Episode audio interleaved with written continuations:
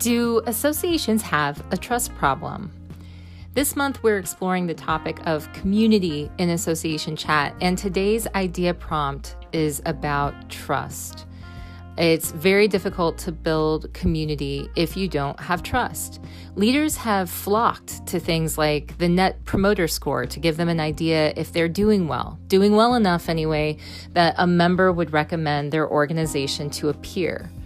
But while the Net Promoter Score might tell us how many referrals we might expect from our members, it doesn't tell us if after that recommendation, the same person would provide a caveat of, but just don't share too much of your business plans if you join. Like, absolutely join this organization, but just don't share too much. I say this because I have a hypothesis that trust in large organizations, including associations, that it's faltering and not at all a given, like some may believe. How important is trust in your association, and how does your association work at building trust with your members? And why should you care? Okay. Two of the three large professional societies that I belong to have faced controversies involving trust over the past five years. Maybe it's the past three years, to be honest. One had to do with the appropriation of a well known member's branding, and the other had to do with claims of stolen IP and plagiarism.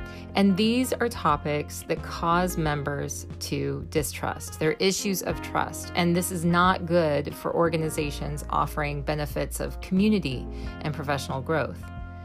But it's also easier to lose faith in large institutions these days. We see this in society, the society around us.